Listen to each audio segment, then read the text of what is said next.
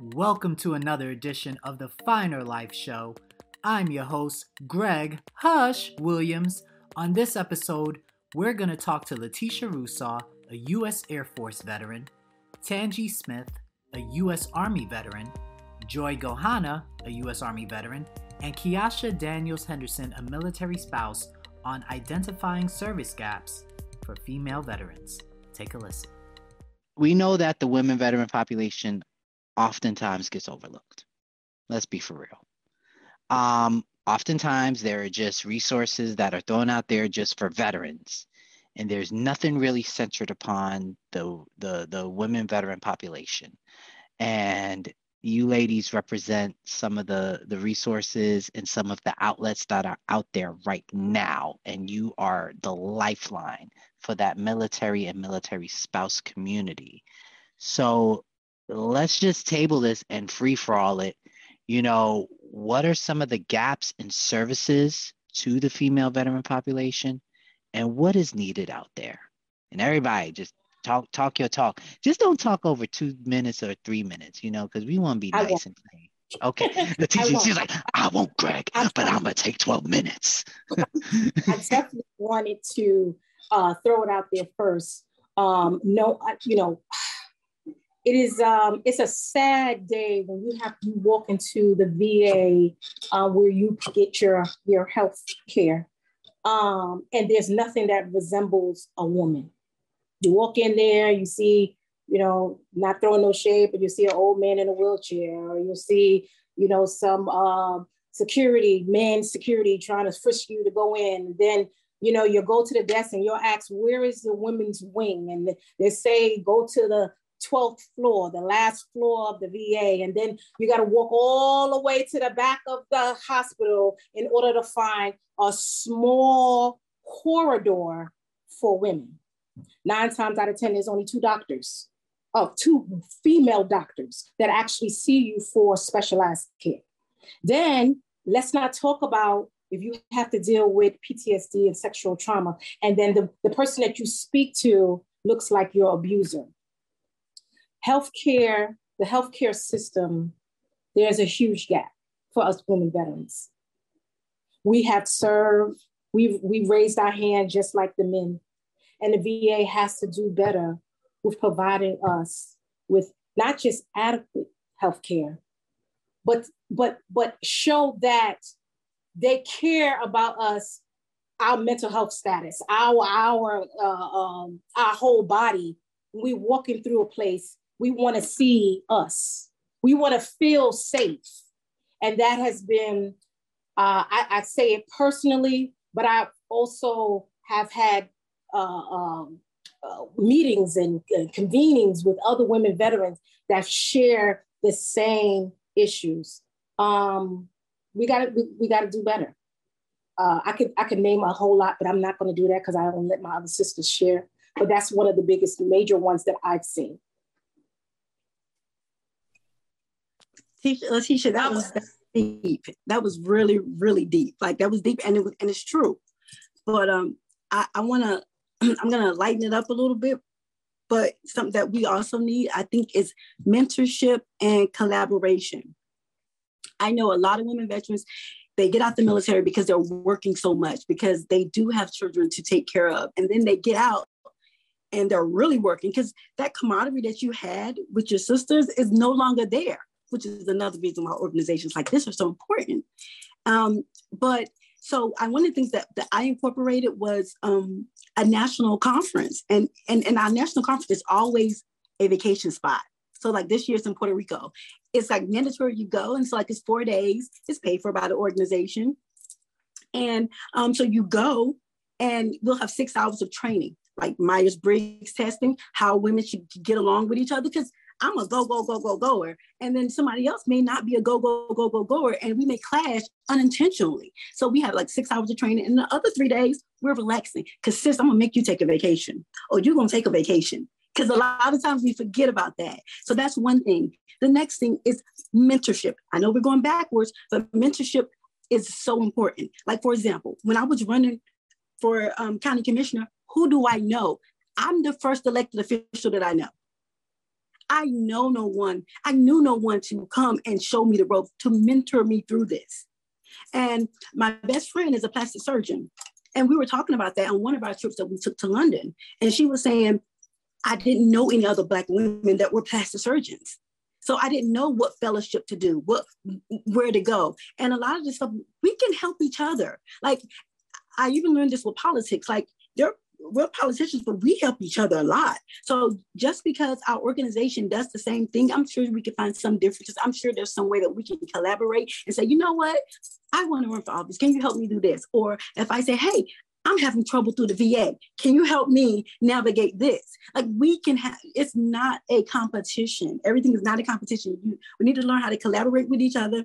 We are not each other's enemies. We are each other's sisters, regardless, and mentor show somebody else something that you did not know. Because I'm like, a lot of things I say it, I didn't know it.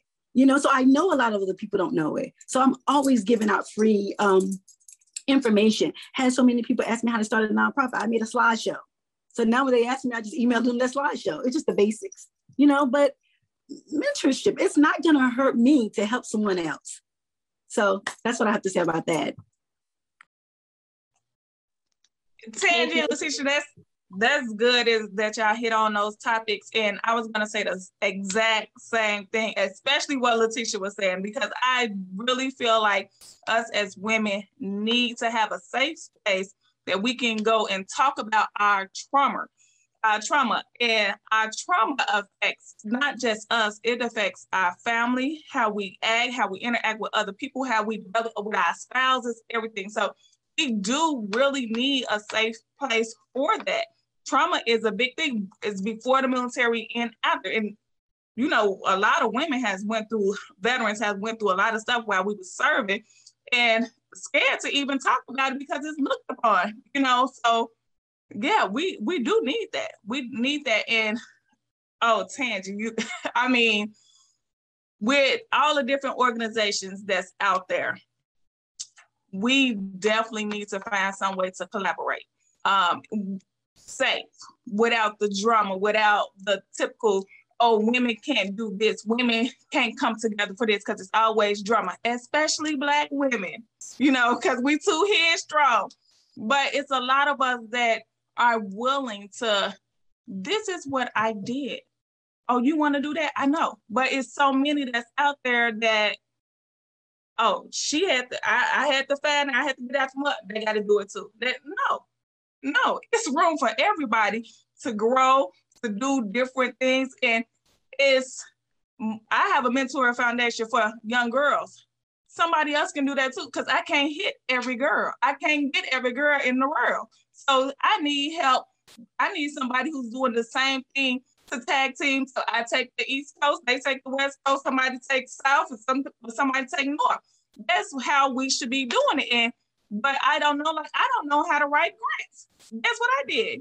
So I went to somebody who knew how to do it. They didn't want to help me, so I joined a grant writing um uh group. Let me let me figure out how to do this so I can teach somebody else how to do it. I have always been like that. Whatever I know, I wanted somebody else to know. Because me just holding it to myself ain't gonna help nobody. It's not gonna help anyone. So yes, it's it's a lot of things that we need to work on and collaboration needs to happen like yesterday. You know, that's that's what we need to do. And Wait, we don't Keasha, need to talk. hold on, Keasha, before you it. jump in. Uh, I'm sorry, but hold on, Keasha. Just just before I'm trying to make money at the same time. I mean donations. Um, I hit every girl in the world all, all the organizations on here hashtag hit every girl in the world. Y'all should do that for next year. Nobody better take this idea because if you do i'm gonna come after you. Go ahead Keasha i'm sorry joy. I, I just i just had to put it out there. Hashtag hit every girl in the world. Make that a t-shirt. And then all your organizations you just do it and just i'm just coming up with ideas. Donations donations donations for every respective organization. We'll talk about that later. Go ahead Keasha i'm just be quiet Absolutely. Like my sister Joyce said, it like they say, it takes a village to raise raise your kids. So it takes a village. All of us organizations, um, we will clash to, i mean come together and and be successful in helping our military community um, i believe that the first great resource is to have a loving a caring and an understanding sister to lean on because um, like you said earlier, the trauma that our vets go through, they don't have people to talk to really. I mean, to go to counseling, but what is that? But you really need somebody that's been there to understand, you know, what you've been going through.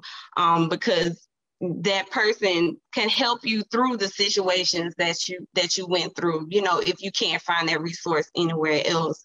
Um, and they'll be that shoulder to lean on and the ear to listen and the voice to help you make it through or just tell you that it's going to be okay. Everything is going to be all right.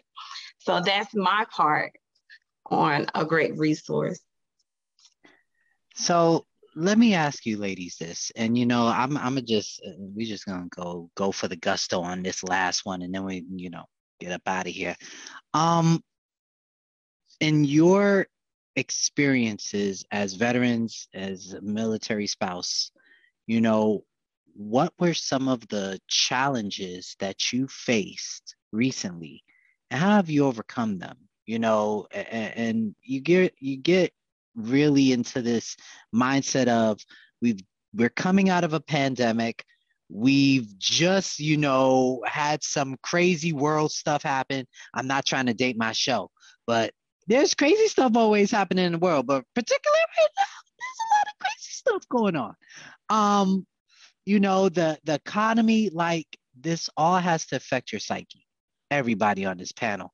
You know what what challenges have you recently faced and how have you overcome them? And talk to the ladies that are out there that are watching this program right now, because I think somebody right now is looking for some journey, some path. They just don't know where to go.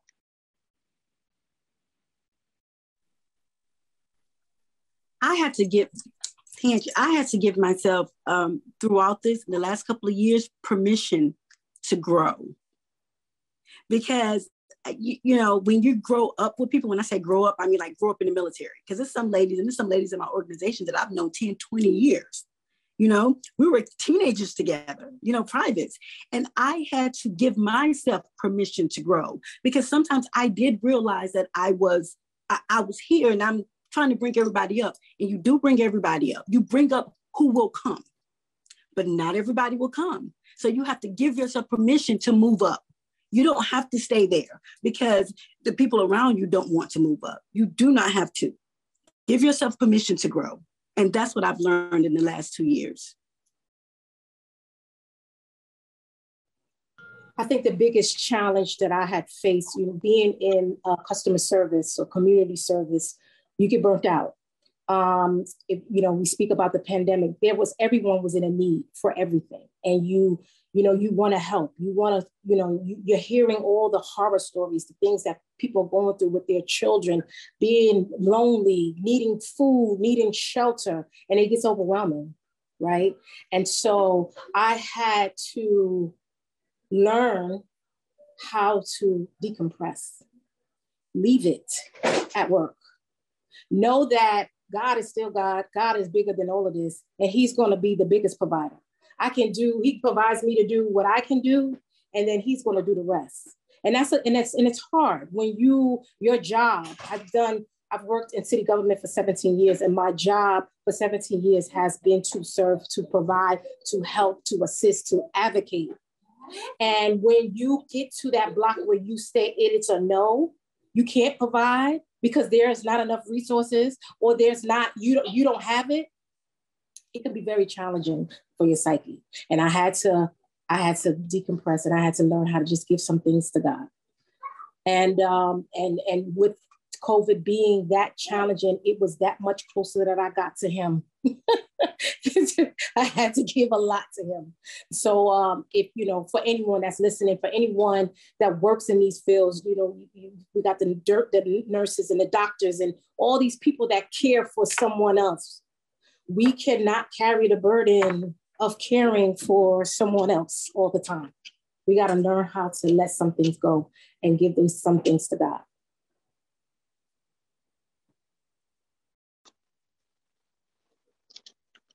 Absolutely. I agree with my sister. Um, my biggest thing was asking for help. I was a cosmetologist. And of course, during the pandemic, you got laid off. You couldn't work.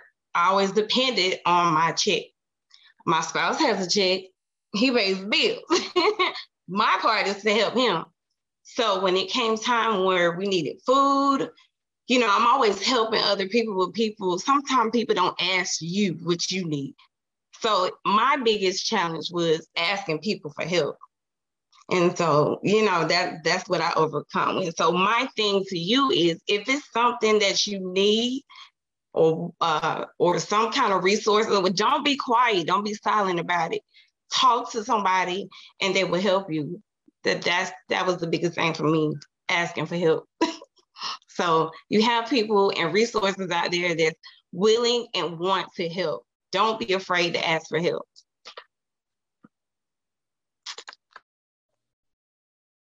my biggest thing that I had to overcome, especially during this um, pandemic, is to don't worry about if someone gonna judge me on decisions I'm gonna make for my family. Um, what was best for me, how I should move, and just just do it. Just grow. Do what's best so you can get ahead. And I learned that I can't take everybody with me. I can't continue to overextend myself for everyone. I, I, I couldn't do it because it was bringing me down. It was holding me up. And said say it was my family, and family is the one that's gonna do it the most because they don't want to see you grow. So they're gonna say, "Oh, you shouldn't do this. You shouldn't do that," or "This is going on. Why are you doing this?"